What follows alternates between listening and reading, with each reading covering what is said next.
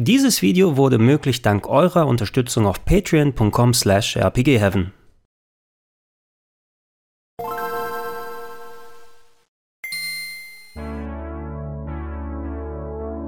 Schönen guten Tag und herzlich willkommen auf rpgheaven.de zu Gregor Tested Final Fantasy VII Rebirth. Ja, ich habe es tatsächlich durchgespielt. Ich habe den Abspann gesehen, rein für die Story überschlagen, würde ich sagen, waren so rund 40 Stunden auf dem Tacho, wobei insgesamt steht bei mir die Uhr jetzt bei etwas über 60 Stunden, habe noch sehr viel Sidequests gemacht, Erkundung auf der Oberwelt und so weiter und so fort. Und ich glaube, wenn ich allen Content erleben wollen würde, bin ich jetzt fleißig dabei, könnte ich sogar auf eine dreistellige Stundenzahl kommen. Ich will nicht zu viel vorwegnehmen, ich werde gleich im Detail über die einzelnen Parts sprechen, aber ausgenommen den einen oder anderen Punkt, wo ich schon ein paar Anmerkungen habe, kann ich insgesamt sagen, das ist wahrscheinlich mein liebstes Spiel der letzten Jahre, das ich gezockt habe.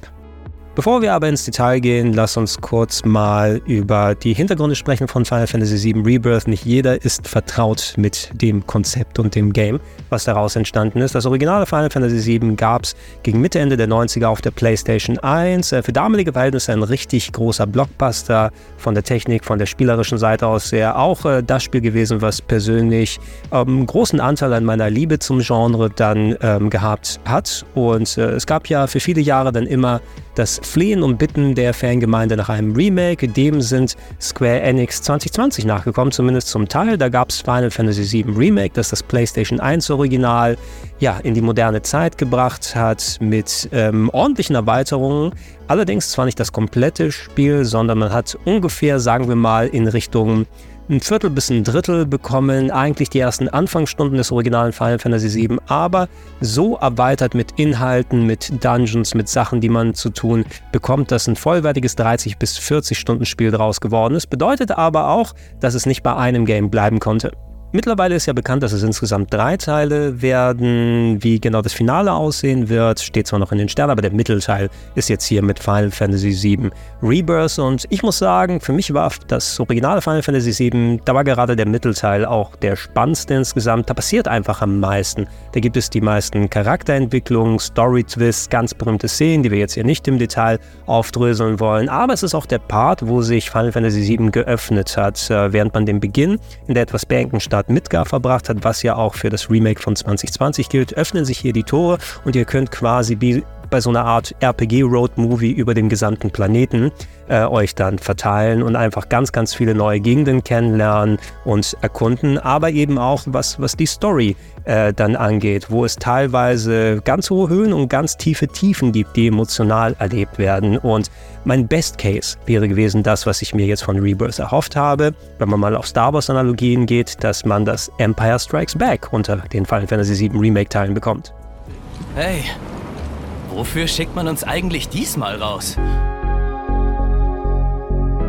Reden wir doch mal über die Story und keine Sorge, ich werde jetzt nicht groß spoilern hier, aber ich will euch einen kurzen Eindruck darüber geben, wie ich mich ähm, gefühlt habe. Für mich ist das einer der wichtigsten Parts an Rebirth jetzt hier und ähm, dazu müssen wir äh, aber über Remake einmal ein klein wenig sprechen, weil das zahlt sehr darauf ein, wie die Story in Rebirth hier funktioniert. Es war ja so, durch das Mehr an Zeit, was man jetzt in bestimmten Parts von Remake gegeben hat, verglichen mit dem PlayStation 1 Original, gab es auch viel mehr Platz für Charakterinteraktion, für Dialoge untereinander, für Sidequests, die nochmal auf ähm, Charakterentwicklung eingezahlt haben. Und da fand ich zum Beispiel beim Remake im Großen und Ganzen hat Square Enix einen fantastischen Job gemacht. Ich habe die Figur noch wiedererkannt von Anno dazu mal, aber jetzt die Gespräche sind lebhafter, sind glaubhafter.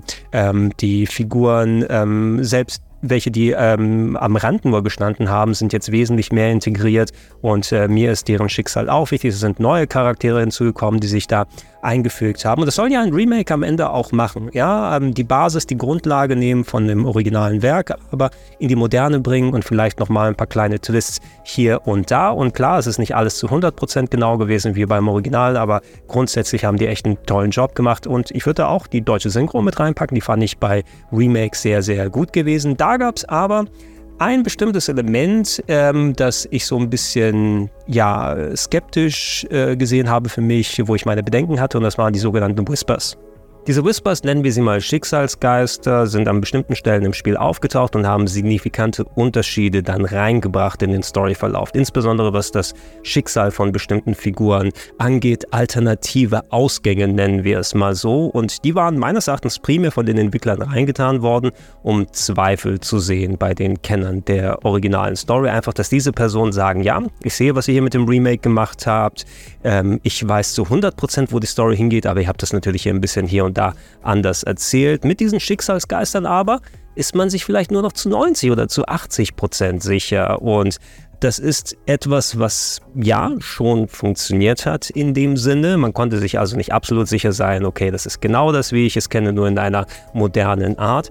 Ich finde aber, wenn du gar kein Kenner des Originals bist, wenn du komplett neu eingestiegen bist mit dem Remake, ist es eher noch eine verwirrende Schicht oben drüber, weil der Story-Verlauf von dem Final Fantasy VII, gerade wenn diese Compilation of Final Fantasy VII Elemente mit nochmal neuen Figuren mit hinzukommen, ist eh schon komplex genug. Du hast sau viele Charaktere, Geschichten, die ineinander greifen, die ihren Platz zum Atmen brauchen. Und dann hast du auf einmal was weiß ich, den zwölften Mann auf dem Platz für eine Fußballanalogie und, und äh, schüttet das Baby mit dem Badewasser aus. Und ähm, jedes Mal, wenn ich als Kenner des Originals das gesehen habe, was so ein bisschen muss das jetzt sein? Ich will mich eigentlich wieder darauf konzentrieren, wie die Story so funktioniert. Das hat für mich nicht Remake kaputt gemacht. Das war aber etwas, was ich jetzt nicht so super wohlwollend äh, aufgenommen habe. Und ähm, das war im Hinterkopf bei mir, als ich dann mit Rebirth angefangen habe. Und was war mit Sephiroth? Wie ging's weiter? So, ich werde jetzt den Teufel tun und konkrete Story-Spoiler nennen. Das ist nämlich einer der Teile an Final Fantasy VII Rebirth, der am meisten interessant ist und Spaß macht, ihn selber zu ermitteln, sich durch das Spiel arbeiten, alles nochmal neu zu erleben oder das erste Mal neu zu erleben. Und äh, das ist auch einer meiner Hauptantriebe gewesen. Und ich würde hier sagen, dass Rebirth in der Hinsicht sehr wie Remake aufgebaut ist. Das heißt also, im Grunde, für Kenner des Originals, es ist immer noch der Mittelteil von Final Fantasy VII, der für euch vertraut ist, so mit dem groben Ablauf, die Locations, die ihr besucht, die teilweise Bossgegner, die ihr bekämpft, Personen, mit denen ihr es zu einer bestimmten Szene die referenziert werden, wie bei Remake, ausgekleidet und erweitert. Insbesondere in den Nebengeschichten gibt es da ultra viel teilweise zu machen und mit den Nebenfiguren dann ja zu erleben und uns ähm, dort mitzunehmen. Da finde ich, da haben sie sich richtig äh, Mühe gemacht. Weiterhin, deutsche Synchro finde ich großartig hier, passt sehr, sehr gut. Ähm, Habe es jetzt komplett in Deutsch durchgespielt und wirklich keinerlei äh, Antrieb gehabt, da mal auf die anderen Sprachen rüber zu wechseln. Your mileage may vary, wie man so schön auf Englisch sagt, also stellt um, je nachdem, wie ihr lustig seid, was es angeht. Was aber hier wieder mit drin ist, ist dann die äh, Whispers-Komponente, die nochmal wieder dafür da ist, hier umso mehr, äh, wie bei Remake, diese Zweifel zu sehen. Insbesondere, weil hier im Mittelteil eben diese ganz, ganz berühmten Szenen sind. Und wenn ihr euch nicht zu 1000% sicher sein könnt, wie, wo was passiert und wo das Spiel drauf hinläuft, ist natürlich nochmal eine ganz andere Art von Anspannung. Wie persönlich ihr das empfindet, müsst ihr für euch selbst entscheiden. Ich sage für mich zumindest, ist das jetzt ein Element, was ich nicht unbedingt zu 1000% gebaut hätte. Die Geschichte hätte meines Erachtens wie bei Remake auch so gut funktioniert. Es ist auch ein bisschen Fanservice-mäßig hier, gerade für Kenner des Originals. Also keine Ahnung, ob das den gleichen Effekt für komplette Neulinge habt, wenn ihr das spielt. Es ist aber auch nichts, was ich sagen würde, was komplett negativ sich irgendwie auf den Rest des Spieles super auswirkt. Ihr müsst für euch selbst entscheiden, wie sehr hat euch das gestört oder wie sehr habt ihr das gemocht beim Remake und ich denke, das könnt ihr so einordnen. Ansonsten aber ich bin mehr als gespannt, wo der finale Teil dann hingehen wird. Ich kann persönlich nicht abwarten, dass ich äh, da weiterspielen kann, was nicht nur an der Story liegt, sondern auch an den ganzen anderen Inhalten. Genug dazu. Midgar liegt in dieser Richtung, oder? Ich glaube, ja. Gehen wir dann mal zum anderen wichtigen großen Element von Final Fantasy VII Rebirth und das ist das Weltendesign, die Oberwelt nennen wir es mal. Ich weigere mich, das als klassische Open World zu bezeichnen, weil so ganz ist es nicht, wobei es sind viele Elemente drin, gerade wie so diese Maps aufgebaut sind und Icons, die verteilt sind, die man von typischen Open World Spielen kennt. Es ist dem größten Verlauf des Spieles so, dass das nicht alles zu 1000 Prozent immer zusammenhängt ist. Ihr könnt also nicht sagen, hey, ich fange ganz oben rechts an und ich kann durchgehend ohne eine Ladezeit irgendwo da hier hinlaufen. Vieles so durch bestimmte Transportwege abgetrennt, wie es aber auch im originalen Final Fantasy VII gewesen ist. Ähm, es ist aber so, dass diese einzelnen Parts, je nachdem, wo ihr in der Story seid, dann durch unterschiedliche Transportmittel nochmal verknüpft sind und ähm, die Ladezeiten sind auch teilweise sehr gering. Also der Quick Travel mit den Quick Travel Punkten, die ihr freischaltet, ähm, gerade auch im späteren Part des Spieles, kann euch sehr schnell von einem Part der Map zu der anderen jagen. Und wenn ihr einmal nach und nach alles erkundet hat in diesen einzelnen Regionen, die dann ähm, viele Questpunkte haben, die erledigt werden können. Wie das aufgebaut ist, erkläre ich gleich nochmal ein bisschen mal. Ähm, das könnt ihr schön zusammenhängend ähm, ja, für euch dann mitnehmen und ich finde, äh, das ist fast schon hier wie so eine idealisierte Version, wie Final Fantasy XV hätte sein sollen. Da hatte man ja auch angedacht, hey, eine große äh, Open World, Gegner sind da verteilt, interessante Punkte, Sachen, die man erkunden kann, Dungeons findet man hier und da. Ähm, zwar bei 15 letzten Endes ein bisschen gedrängter, viel weniger belebt, als ich gerne erhofft hätte. Ab und zu mal eine Tankstelle, eine mittelgroße Siedlung, eine große Stadt. Ein Großteil des Games ist dann auch nur auf Schienen abgelaufen, dass man bis zum Ende des Games einfach mit der Bahn äh, gefahren. Hier ist es so, die Trennung in den Regionen jeweils, ähm, je nachdem, wo ihr bei der Story seid, das ist ja fast auch schon ein Road-Movie mit äh, Rebirth, wie es im Original gewesen ist. Ihr habt eine Reise und ihr seid dann an bestimmten Punkten, nehmt dann auch gewisse Transportmittel, die euch jeweils dann in eine eine dieser unterschiedlich, sehr unterschiedlich designten Regionen dann kurz absetzen und habt dann die Gelegenheit und Zeit, nicht nur die Vista in euch aufzunehmen, sondern auch zu sagen, hey,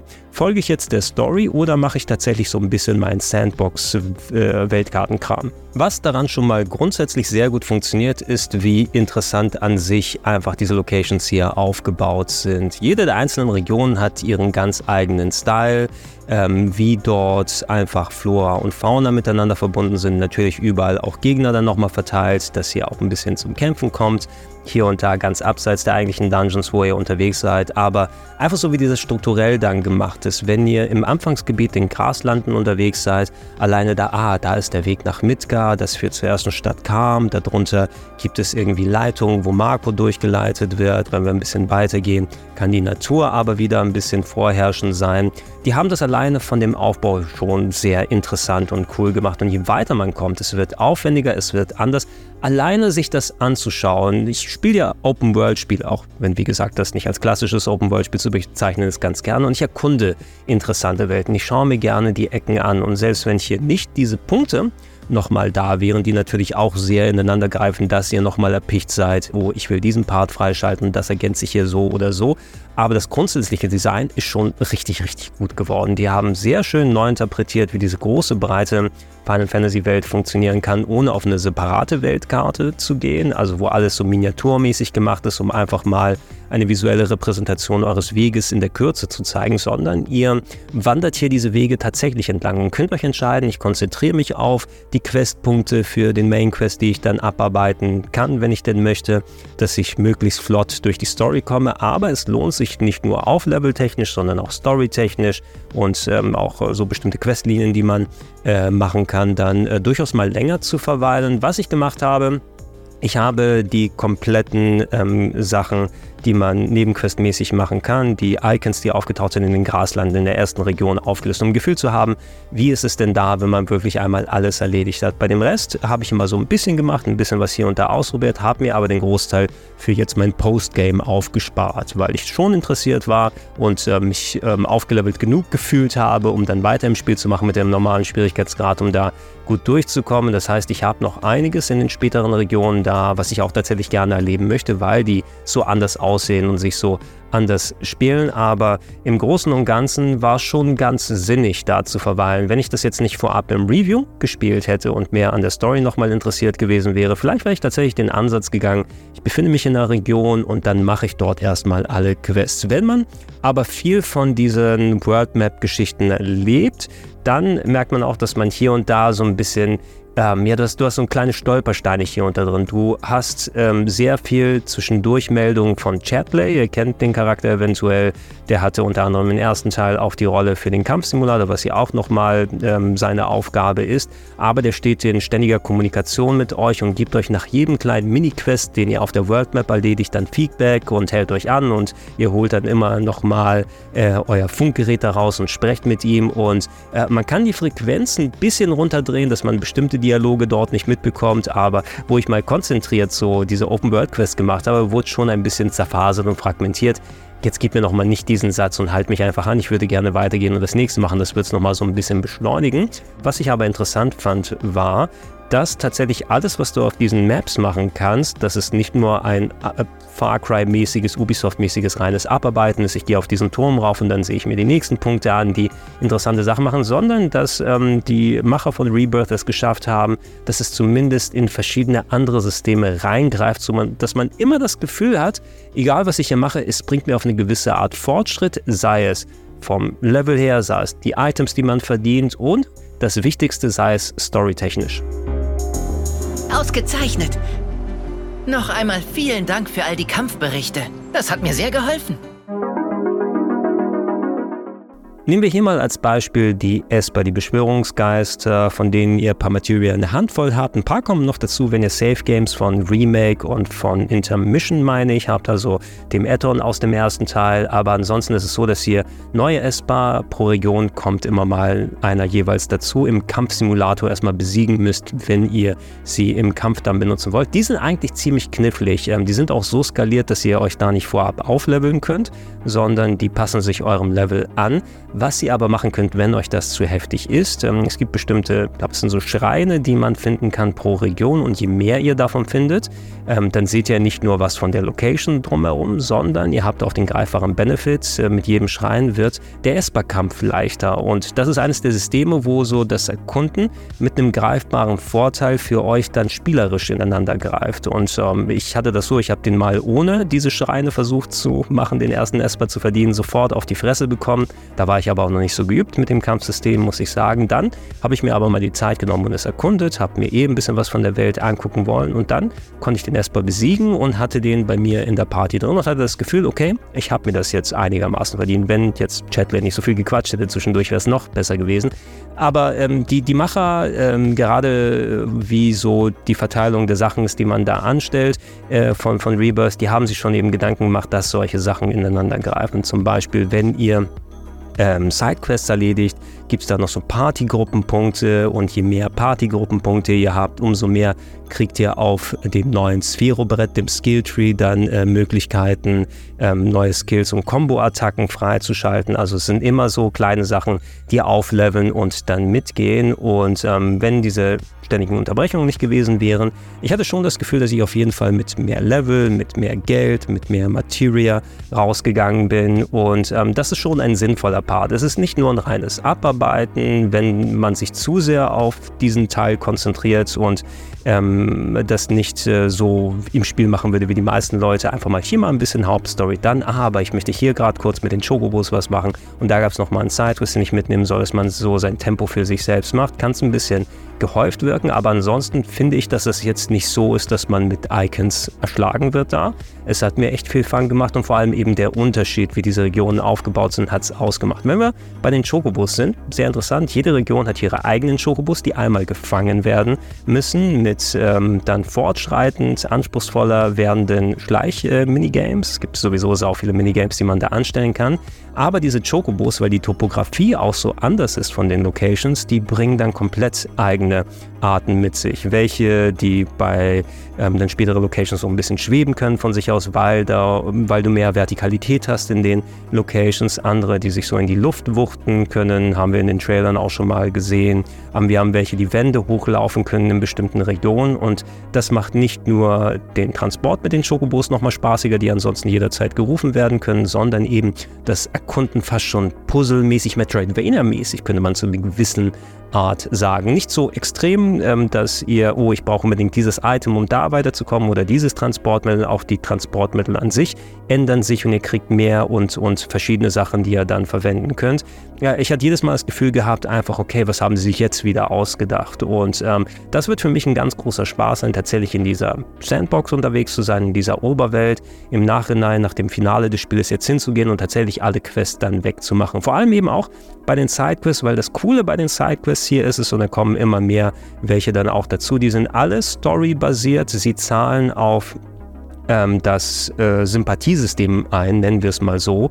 Das ist ja eine Sache, die äh, konnte ich schon bei den Previews sehen und hier habe ich über das ganze Spiel das nochmal ausführlicher dann ausprobieren können. Ähm, je nachdem, wie ihr zu bestimmten Partymitgliedern mit Cloud steht, ähm, die haben dann eine Anzeige über dem Kopf, die man zuschalten kann, die sagen, oh, der mag mich mehr oder der mag mich weniger, je nachdem, wie man mit denen interagiert, welche Antworten man in Gesprächen dann gibt. Aber es hängt auch davon ab, ob man Sidequests mit diesen Personen löst. Oft ist ein Sidequest nicht nur etwas, was mit einer Person in der Region zu tun hat, sondern es hängt noch ein Partymitglied mit dran. Und äh, dadurch entscheidet sich auch äh, später, wir hatten ja auch eine Szene im originalen Final Fantasy VII, ähm, ob ihr äh, eine bestimmte ähm, ja, Aktivität mit einer bestimmten Person verbringt oder ob es jemand anders ist. Das war im Original so, dass das im Hintergrund versteckt war. Ähm, es gab keine offensichtliche Anzeige, oh, diese Person mag mich jetzt mehr als die andere. Äh, man konnte nur darauf hoffen, dass man sich vernünftig verhalten hat, wenn man entsprechend auf das richtige, sagen wir mal, Date äh, dann gehen wollte. Hier könnt ihr das ein bisschen aktiver steuern und da greifen tatsächlich die Sidequests rein. Und die Sidequests können recht bunt und mannigfaltig sein und es sind auch kleine, nette, interessante Geschichten, wo ihr über eure Partymitglieder was erfahrt, äh, mit den anderen Personen, mit denen ihr zu tun habt. Alles gevoice-acted und inkludiert. Und genauso sollten Sidequests eigentlich sein, dass du nicht nur das Gefühl hast, oh, ein Fetch-Quest hier und erledige da was, sondern ihr werdet auch mit Interaktion und Fortschritt in der Charakterentwicklung entlohnt. Und das ist echt cool gemacht. Ich habe, wie gesagt, dadurch, dass ich noch nicht alles ähm, in den äh, Sandboxen in der Open World erledigt habe, gesehen, ob jeder Sidequest auch so zündet. Aber manche waren durchaus umfangreich und lang und ähm, mindestens mindestens genauso gut dann eben zusammengefasst und adaptiert, wie der Grundton der Story getroffen ist. Und lange Rede, kurzer Sinn. Ich finde, wie sie hier die Oberwelt gemacht haben, vom Erkundungsdesign her echt schön. Ähm, es kann natürlich ein bisschen anstrengend sein, wenn man sich nur darauf konzentriert, die Punkte in Anführungsstrichen abzuarbeiten. Aber wenn man das vernünftig dann einfliegt mit eh dem Erkundungsdrang, den man hat, plus den Benefits, die dazu kommen, ist es eine gute Art, wie es hier passiert ist. Und äh, das würde ich mir tatsächlich einfach in der Varianz und im Umfang von vielen anderen Spielen da wünschen. Ähm, wenn du den Vergleich nimmst, den habe ich wahrscheinlich auch nochmal in den Previews angestellt zu Final Fantasy 16, so sehr ich dieses Spiel gemocht habe, aber da war die Welt ein bisschen Makulatur. Du hattest die Handvoll Locations, in denen du unterwegs warst, aber du hast den Großteil von dem Menü ausgewählt und dann waren es irgendwie, okay, hier ist eine kleine Siedlung, aber da sind so drei Schläuche, an denen ihr entlanglaufen könnt, wo eigentlich nur ihr für tatsächlich einen Fetch-Quest irgendein Item oder einen Gegner besiegen müsst und ihr werdet nie in diese Ecke von der Map gekommen, weil es einfach visuell einerseits nicht so ultra spannend ist, aber es dort einfach nichts zu tun gab, als äh, der Questmarker zeigt hier hin. Und äh, ich habe mich jetzt nie zu 1000% an einem Questmarker orientiert bei Rebirth, sondern eher das Gefühl gehabt, okay, ich möchte ungefähr in die Richtung, aber was liegt denn hier? Oh, äh, könnte ich mal dahin? Oh, ich äh, habe da nochmal was weitergearbeitet. Und wenn ich mal was anderes machen wollte, ist der Quick Travel so schnell. Und es gibt so viele Quick Travel Punkte, die man freischaltet.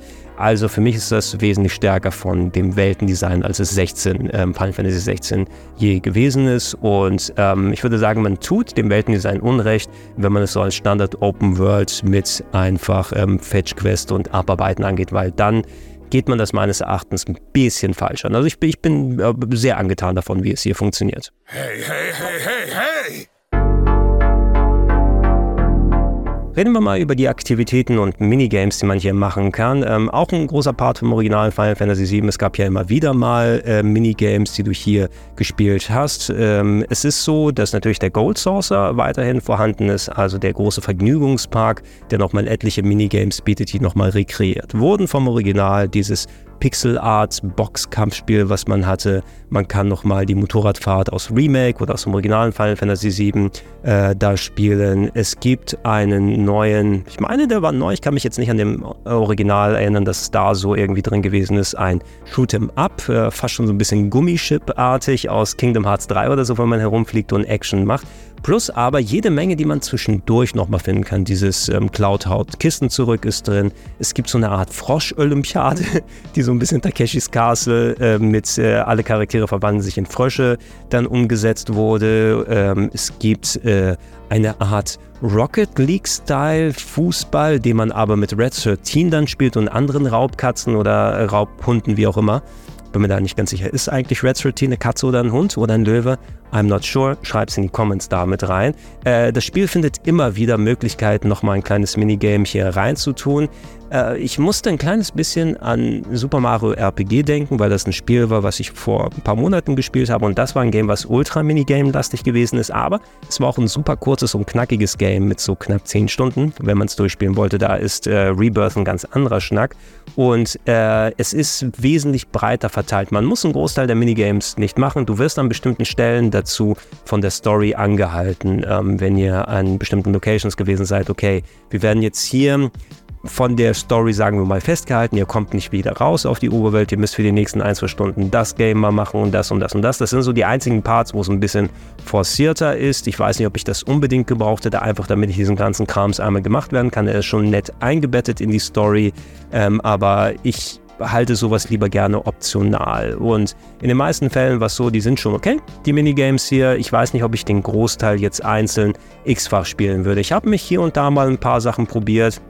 Auch hier Rekorde machen, gibt euch nochmal extra Benefits. Ähm, ich glaube, den meisten Spaß hatte ich mit dem Piano-Minigame, was so ein bisschen Rhythmus-Musikmäßig gewesen ist für mich. Und tatsächlich, ähm, aber hier, ich weiß nicht, ob Minigame das vielleicht ein bisschen falsch bezeichnet. Blut der Königin ist etwas, wo ich tatsächlich einigermaßen aufgegangen bin. Das hätte ich jetzt nicht erwartet, weil ich eigentlich nicht so ein Kartenspieler bin. Äh, wie Tetramaster und Triple Triad aus vergangenen Final Fantasies ist mit Blut der Königin ein komplettes Kartenspiel hier äh, mit dabei. Es funktioniert ein bisschen anders. Ich habe mir sagen lassen, dass wohl Marvel Snap eine ähnliche Idee hat, wobei das Spiel hier ähm, mit verschiedenen Reihen, die man mit Karten dann ablegen muss, Felder freischalten. Man kann ähm, sich sein Deck zusammenbauen, neue Karten kaufen, von anderen Leuten holen. Ich werde jetzt nicht groß auf die Regeln jetzt hier so eingehen, weil das ist etwas, das man sich erstmal drauf schaffen muss. Es kann auf den ersten Blick so ein bisschen unübersichtlich sein oder undurchsichtig, einfach weil es doch einiges an Regeln gibt, die man beachten muss. Wann kann ich eine Karte ablegen?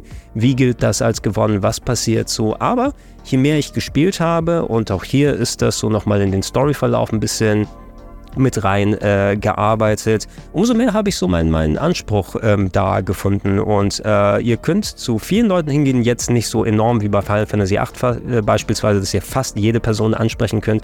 Aber es gibt bei jeder Location immer ähm, dann Blut der Königin, äh, ja, affine Leute, teilweise auch die mit ziemlich abstrusen Voice-Acting zusammengebaut sind. Das sind richtige Charaktere, gegen man die da antritt und es hat auch eine Signifikanz für einen gewissen Story-Part, also man kommt nicht zu 100% dran vorbei. Man sieht aber auch schon, dass die Entwickler dann gedacht haben, oh, wir wollen die Leute jetzt nicht zwingen, ohne Ende Kartenspiele zu machen. Wenn du gar nicht da drin aufgehst, kannst du es auch weglassen. Aber, ey, ich finde, das ist echt cool gelungen hier und auch hier bin ich gespannt, mal so die Questlinie, die komplette oder so fertig zu machen. Ich weiß nicht genau, wo es zu 100% jetzt mit, mit Blut der Königin dahin geht, weil ich habe einen guten Teil gemacht, aber auch noch nicht alles kann man fast schon mit so einer Like a Dragon größeren Quest-Reihe vergleichen. Da gab es bei den Like a Dragon, damals noch Yakuza genannten Spielen, zum Beispiel, oh, ich bin jetzt äh, beim Kabarettmanagement dabei oder bei der Grundstücksspekulation in Yakuza Zero.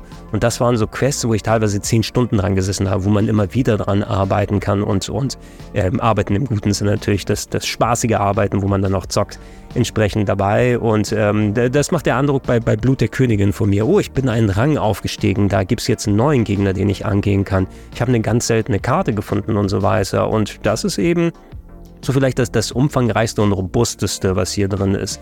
Ich würde bei dem jetzt hier eben sagen, ich bin kein typischer Kartengamer in solchen Sachen, aber Blut der Königin hat es mir ein bisschen angetan und ist tatsächlich etwas, wenn ihr darauf äh, Bock habt und äh, darin aufgehen wollt, könnt ihr es natürlich gerne machen. Bei den anderen Minigames müsst ihr mal gucken, ob ihr die vielleicht nur einmal so oft macht, äh, bis ihr dann alle Benefits freigeschaltet habt oder einmal, um sie ausprobiert zu haben. Es gibt eine hohe Varianz. Äh, manche muss man erledigen, andere kann man komplett auslassen. Es bleibt am Ende euch überlassen. Und dadurch, dass Rebirth länger ist als ein Super Mario RPG, fühlt es sich auch nicht so überinflationär und gedrängt wie dort an.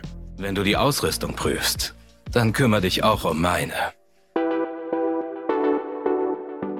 Reden wir über das Gameplay und äh, konzentrieren uns erstmal auf das Kampfsystem. Und da kann ich weiterhin sagen, wenn euch die Interpretation von Final Fantasy VII in Remake gefallen hat, dann wird euch das auch in Rebirth sehr gefallen, weil es ist das gleiche Kampfsystem mit ein paar sinnvollen Ergänzungen und Neuerungen, falls ihr eure Probleme hier unter gehabt habt. Aber ihr müsst euch weiterhin an gewisse Eigenheiten hier gewöhnen. Es ist so, es wirkt auf den ersten Blick weiterhin als Echtzeitkampfsystem, aber im Grunde ihr habt weiterhin die Möglichkeit, die ATB-Balken aufzubauen und dann eben in den Menümodus zu gehen, entweder mit dem Slowdown bei aktiv, den ich hauptsächlich benutzt habe, oder komplett anhalten, damit ihr euch Gedanken machen könnt, aha, welchen Move möchte ich jetzt einsetzen, habe ich genug aufgebaut für die Materia, Magie, ähm, habe ich einen Skill, den ich freigeschaltet habe. Skills sind übrigens auch nochmal an Waffen gekoppelt, die man dann austrainieren kann, also je nachdem, wenn ihr Waffen wechselt. Die Waffen selber haben nochmal einen Zusatzskill, der äh, mit draufgepackt werden kann, Boni, äh, die verteilt werden können. Es gibt sehr, sehr viel, was man beachten muss. Da ihr mehr Charaktere habt als ein Remake insgesamt, also es können drei gleichzeitig in der Party sein, die anderen sind irg irgendwo im Hintergrund und, und fleuchen ein bisschen so mit, aber aktiv seid ihr mit den dreien immer. Äh, da, da die sich so unterschiedlich spielen können, ihr habt unterschiedliche Partyzusammenstellungen, die ähm, je nach Gusto mal getauscht werden können. Ich habe wirklich sehr viel variiert, einfach um ein Gefühl zu bekommen, welche Truppe und welche Moves mag ich ganz gerne. Ab und zu ist mal sau wichtig, wenn es fliegende Gegner sind, zum Beispiel äh, Gegner mit Fernattacken drin zu haben, dass ihr nicht nur auf Magie angewiesen seid, die erstmal eh aufgeladen werden muss durch Angriffe mit ATB-Balken. Wie will man jemanden treffen, wenn man nicht in die Luft springen kann?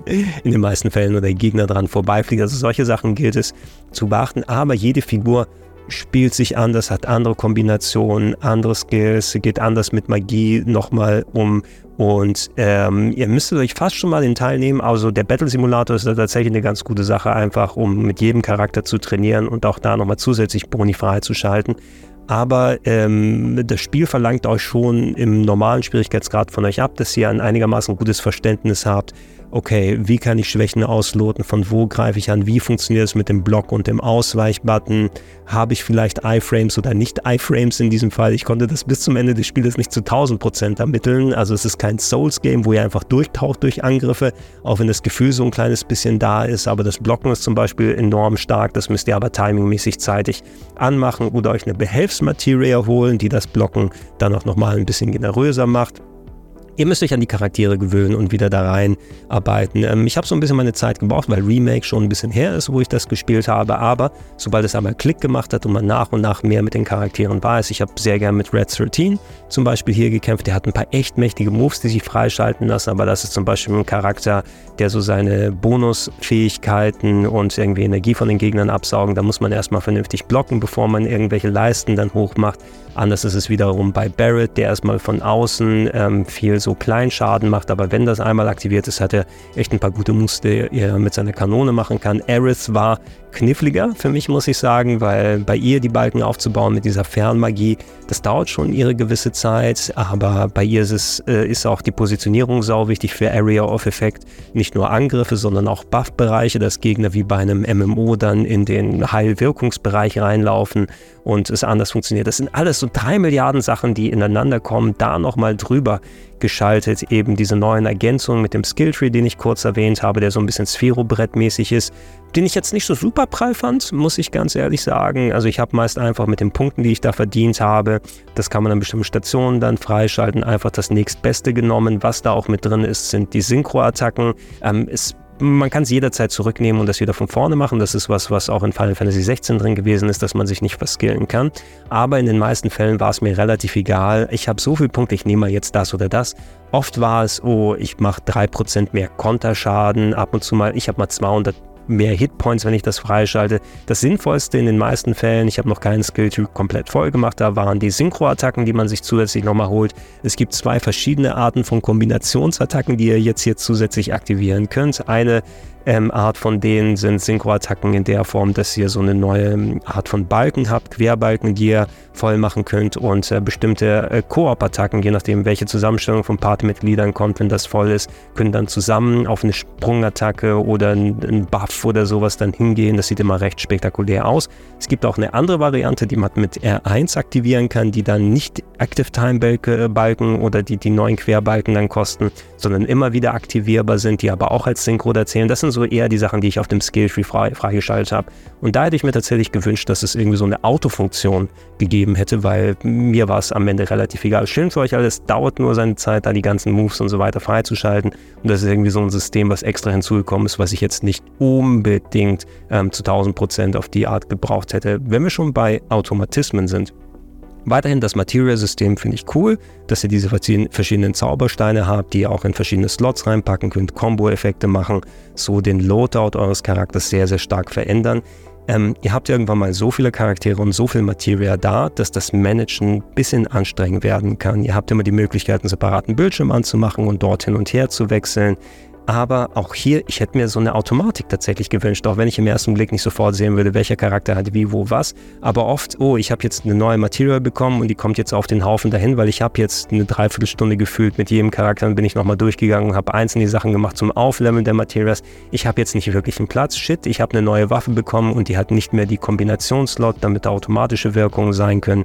Eventuell fällt nochmal eine Material weg. Das, das Managen wird anstrengend irgendwann mal, wenn man ähm, eben vernünftig damit umgehen möchte. Und ich habe weniger Zeit damit verbracht, als ich es eigentlich gewollt hätte in der Form. Ich habe einfach gesagt, jetzt lebe ich mal damit, dass dieser Charakter nicht diese Materie hat. Ansonsten aber, ähm, wie die Kämpfe ablaufen, ist teilweise echt top, macht super Spaß. Das Boss- und Gegnerdesign ist auch wieder großartig. Ähm, kleiner Tipp von mir, euer größter Freund ist die Analyse-Material, gebt die Cloud und jedes Mal bei jedem Gegner das erste Mal machen, wenn man den angeht, nicht nur bei den Bossen Analyse schauen, was sind die Schwächen, wie kann ich den Stagger-Balken, also die Schockleiste aufbauen, auch so ein System, was im alten Spiel drin gewesen ist. Mit bestimmten Aktionen könnt ihr dann die Gegner ins Wanken bringen, um Zusatzschaden zu verursachen.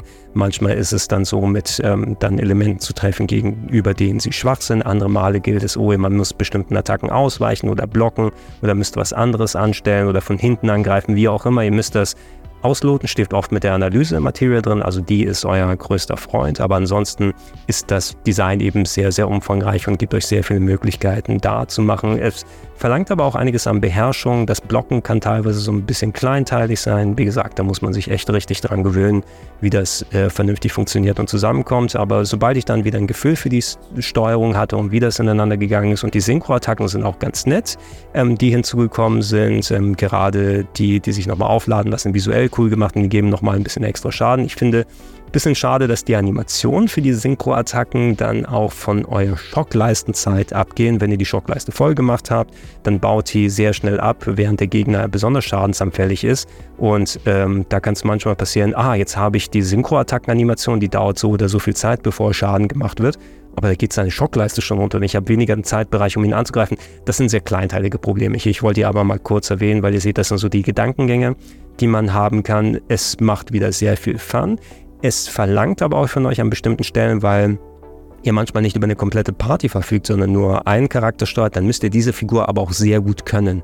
Und da werden manche Kämpfe doch echt knifflig und sehr schwierig. Gerade so im einzelnen Bereich ähm, musste ich ein paar Kämpfe bestimmt vier oder fünfmal angehen, weil ich einfach, shit, ich habe mich häufig drauf verlassen, oh, wenn ich mit dem Charakter nicht vorbeikomme, ich switche zum nächsten und mache mit dem dann so ein bisschen was. Oder gibt da mal ein Heil-Item oder unterbrecht dann nochmal eine Attacke des Gegners. Das geht im One-on-One -on -One nicht und da gibt es immer noch so ein paar Gefechte, wo man dann reingeworfen wird. Ansonsten aber wieder sehr viel Cooles dabei, die wieder sehr viel taktisches, ähm, funktioniert echt fun und spaßig und inszenierungstechnisch braucht man eh nicht ähm, sich irgendwelche Sorgen machen, weil was die sich an spektakulären Gegnern und gerade Bossen ausgedacht haben, es geht teilweise auf keine Kuh Also, wenn euch das Kampfsystem in Remake gefallen hat, wird euch auch das in Rebirth gefallen, weil es das gleiche ist mit den entsprechenden Ergänzungen und haben sie wieder richtig gut gemacht. Das ist der Anfang einer großen Reise. Nicht wahr?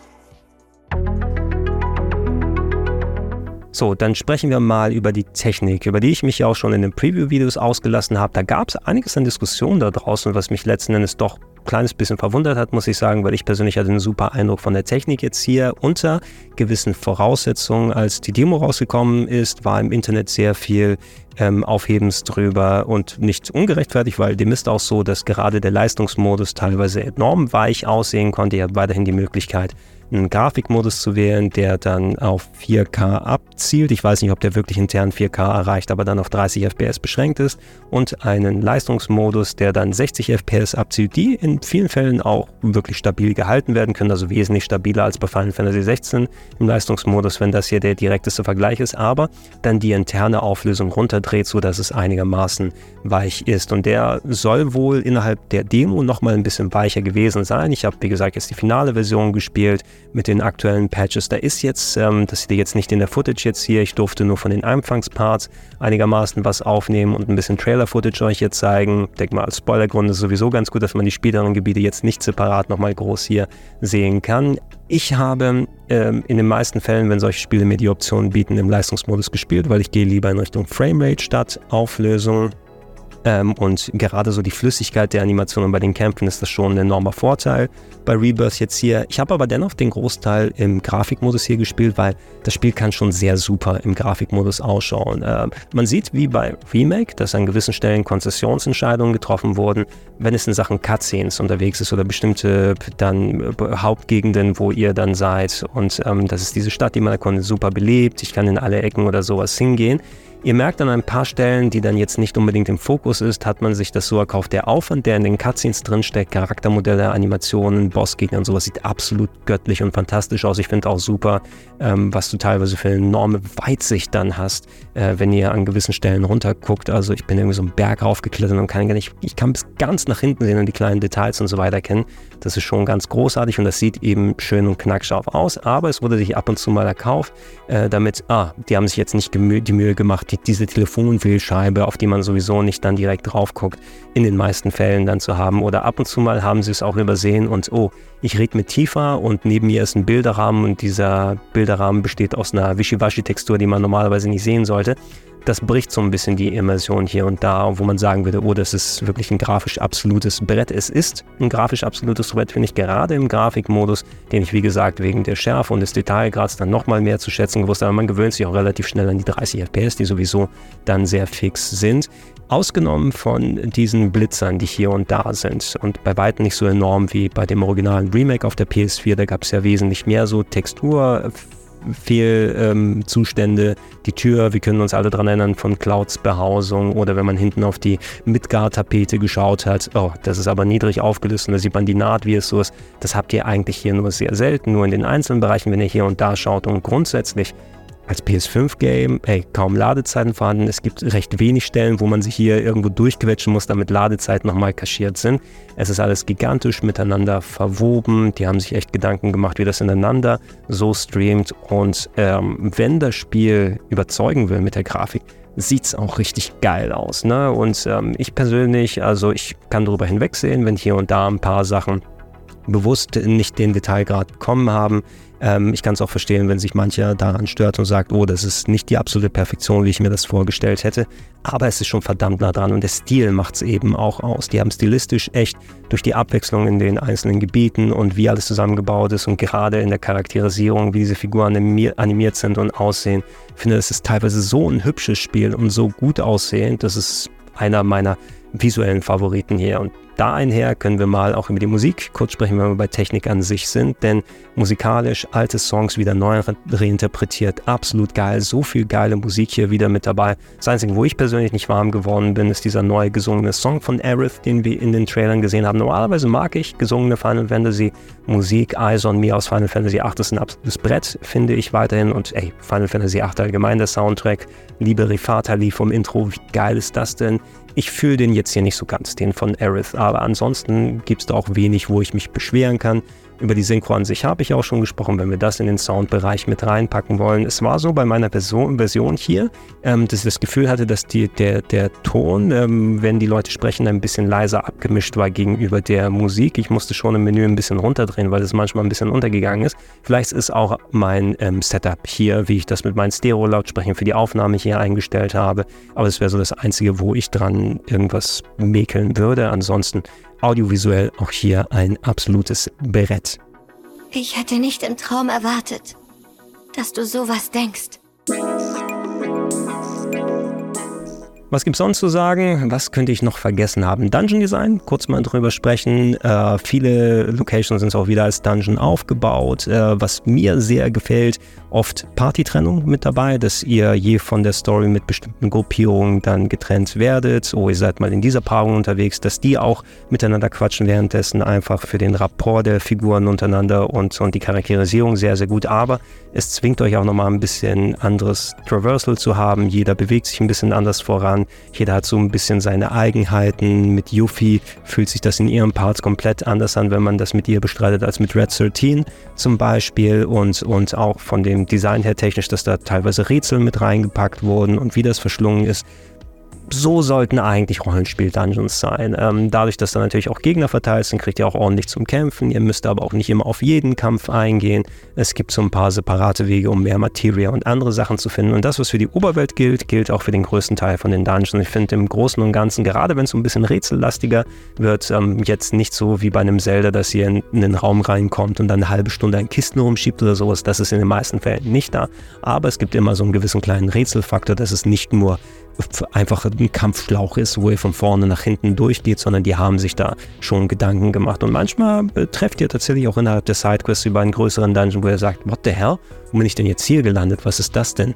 Cool. Ähm, und und das, das arbeitet mit rein, da das nahtlos in die Story-Progression dann gemacht wurde, dass es mit ähm, der Oberwelt wie aus einem Guss wirkt. Und ich weiß nicht, ob ich über die Städte schon mal ausführlicher gesprochen habe. Es ist jetzt auch ein langes Review, was wir bisher gemacht haben. Ich würde noch mal erwähnen, wie toll ich es finde, wie lebendig die Städte hier sind. Ähm, jede Siedlung, in der man ist, ist super reinterpretiert vom Original, teilweise groß und belebt. Ey, wie erstaunlich war in Kalm am Anfang des Spieles äh, rumzulaufen, was einfach eine Handvoll Renderbildschirme im Original gewesen ist. Und hier ist es eine Stadt super belebt mit mehreren Stockwerken, mit einem ganz eigenen Style.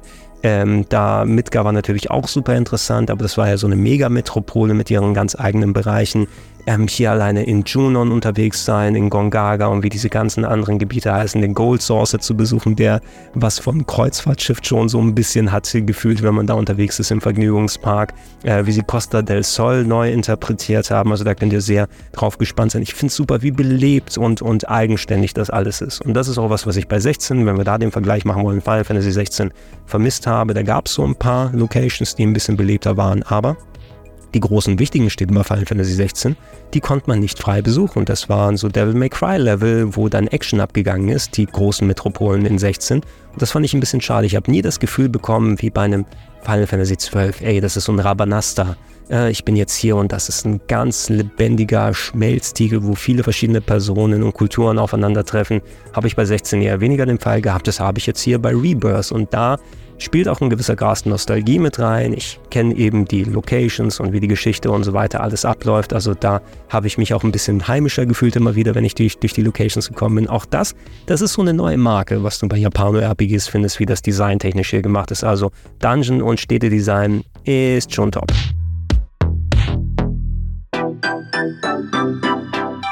So, es gibt bestimmt noch den einen oder anderen Part, über den ich ausführlicher sprechen könnte, aber fragt mich einfach in den Comments und ich werde in der nächsten Zeit nochmal häufiger darüber sprechen. Ihr solltet mitbekommen haben, was das Wichtigste jetzt hier an Rebirth ist. Und ähm, ich bin sehr gespannt darauf, wie der Tenor gerade für den Storyverlauf sein wird, weil es der einzige Punkt, wo ich persönlich sagen würde, da bin ich mir nicht sicher, wie der ankommt, wer sich tatsächlich an den ähm, extremeren Änderungen stört. Ähm, ich weiß nicht, ob das das Spiel für euch verderben könnte oder sowas in der Form grundsätzlich, wie das alles abgelaufen ist, ich würde zu 99 Prozent sagen, hey, das ist eines meiner liebsten Spiele, die ich in den letzten Jahren gezockt habe. Es ist wie gemacht für mich. Ähm, ich liebe die Party, ich liebe, äh, wie das Spiel sich spielt, wie das Gameplay ineinander greift, mit den gewissen Ärgernissen hier und da natürlich da, selbst wenn man ein Spiel sehr, sehr gern hat und, und auch sehr, sehr gern spielt, gibt es natürlich immer legitime Punkte, die nicht jedem zu 1000 Prozent gefallen und wie es zusammenkommt. Aber abgesehen von diesen Story-Sachen, die ich dann erwähnt habe, finde ich wirklich, dass sie einen super Job mal wieder gemacht haben. Und ich bin sau gespannt darauf, eben wo dann der finale Teil dann hingehen wird ganz ehrlich, ähm, ich bin heilfroh, dass gerade so ein Ausnahmespiel wie Final Fantasy VII diese Behandlung bekommt, ähm, dass wir eben drei groß angelegte Spiele ohne wirklich groß zu cutten, sondern eher zu ergänzen mit dieser gigantischen Welt, mit diesem Storytelling und so weiter und mit diesen sympathischen Figuren, äh, mit denen man es zu tun bekommt, deren Schicksal einem auch dann sehr, sehr nahe geht, dass wir es in dem Grad hier so reinterpretiert bekommen. Die anderen, die das in dem Maße geschafft haben, sind Capcom mit den Resident Evil Remakes, wo ich finde, die Originale sind cool, aber die Remakes auf ihre ganz eigene Art haben tatsächlich eine super moderne Reinterpretation geschaffen, die das Original nicht auslöschen. Das ist bei Final Fantasy VII hier genauso. Dass das originale Spiel da weiterhin da ist und existiert, ist super wichtig. Aber auch sehr toll, dass wir hier diese Neuauflage bekommen haben. Und abgesehen von Capcom macht das Square meines Erachtens hier mit am besten. Ich würde alles dafür geben, dass ein Final Fantasy VIII Remake in der Form nochmal kommt. kommt. Ähm, vielleicht können da die Schicksalsgeister mal daheim bleiben oder so, aber so in äh, Whatever von Squall und oh, der Tanz mit Renoir in Ultra HD oder so, das wäre schon ganz geil, wenn man das mitbekommen könnte. Final Fantasy VI, oh, weiß nicht, ob ich das in der Art als Remake bekomme, aber da hat ähm, Yoshinori Kitase auch schon gesagt, wenn sie Final Fantasy VI auf diese Art angehen würden, würde es 20 Jahre dauern. Gott, ich hoffe, ich würde das überhaupt noch erleben in meinem gehobenen, äh, gehobeneren Alter. Insgesamt, es ist mein Lieblingsspiel der letzten Jahre, muss ich sagen. Ich muss das echt mal gegenüberstellen, ob es für mich vielleicht sogar über einen Elden Ring oder ein äh, Tears of the Kingdom gehen würde als FF7 Remake rausgekommen ist, hat es nicht ganz äh, in diesem Jahr auf die Spitze meiner Game of the Year Liste geschafft. Hier wird es jetzt so sein, ähm, es kommt noch einiges Cooles und sehr Interessantes raus. Ich habe jetzt auch noch nicht äh, Like a Dragon Infinite Wells durchgespielt, weil einfach so viel gerade ansteht. Ich habe noch nicht Persona 3 Reload durchgespielt. Dragon's Dogma 2 wird ja auch nochmal da sein. Ähm, das sind natürlich alle Spiele, die Potenzial haben, da nochmal rüber zu können. Aber Rebirth hat für mich schon einen sehr, sehr großen Schuss vor den Bug gesetzt. Und ähm, ja, ey, schön, dass auch Spiele nur für mich sozusagen gemacht werden. Um, um Junji Ito mal zu äh, zitieren, This hole was made for me. Da lege ich mich gerne rein und lasse mich gern davon berieseln und Spaß machen.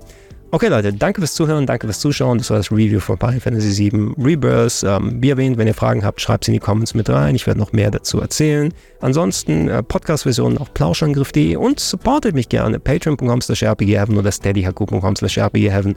Macht es mir möglich, solche Videos und Podcasts wie die hier zu machen. Und wenn ihr schon macht, sage ich extra Danke und hey, habt Spaß mit Rebirth. Bis dann.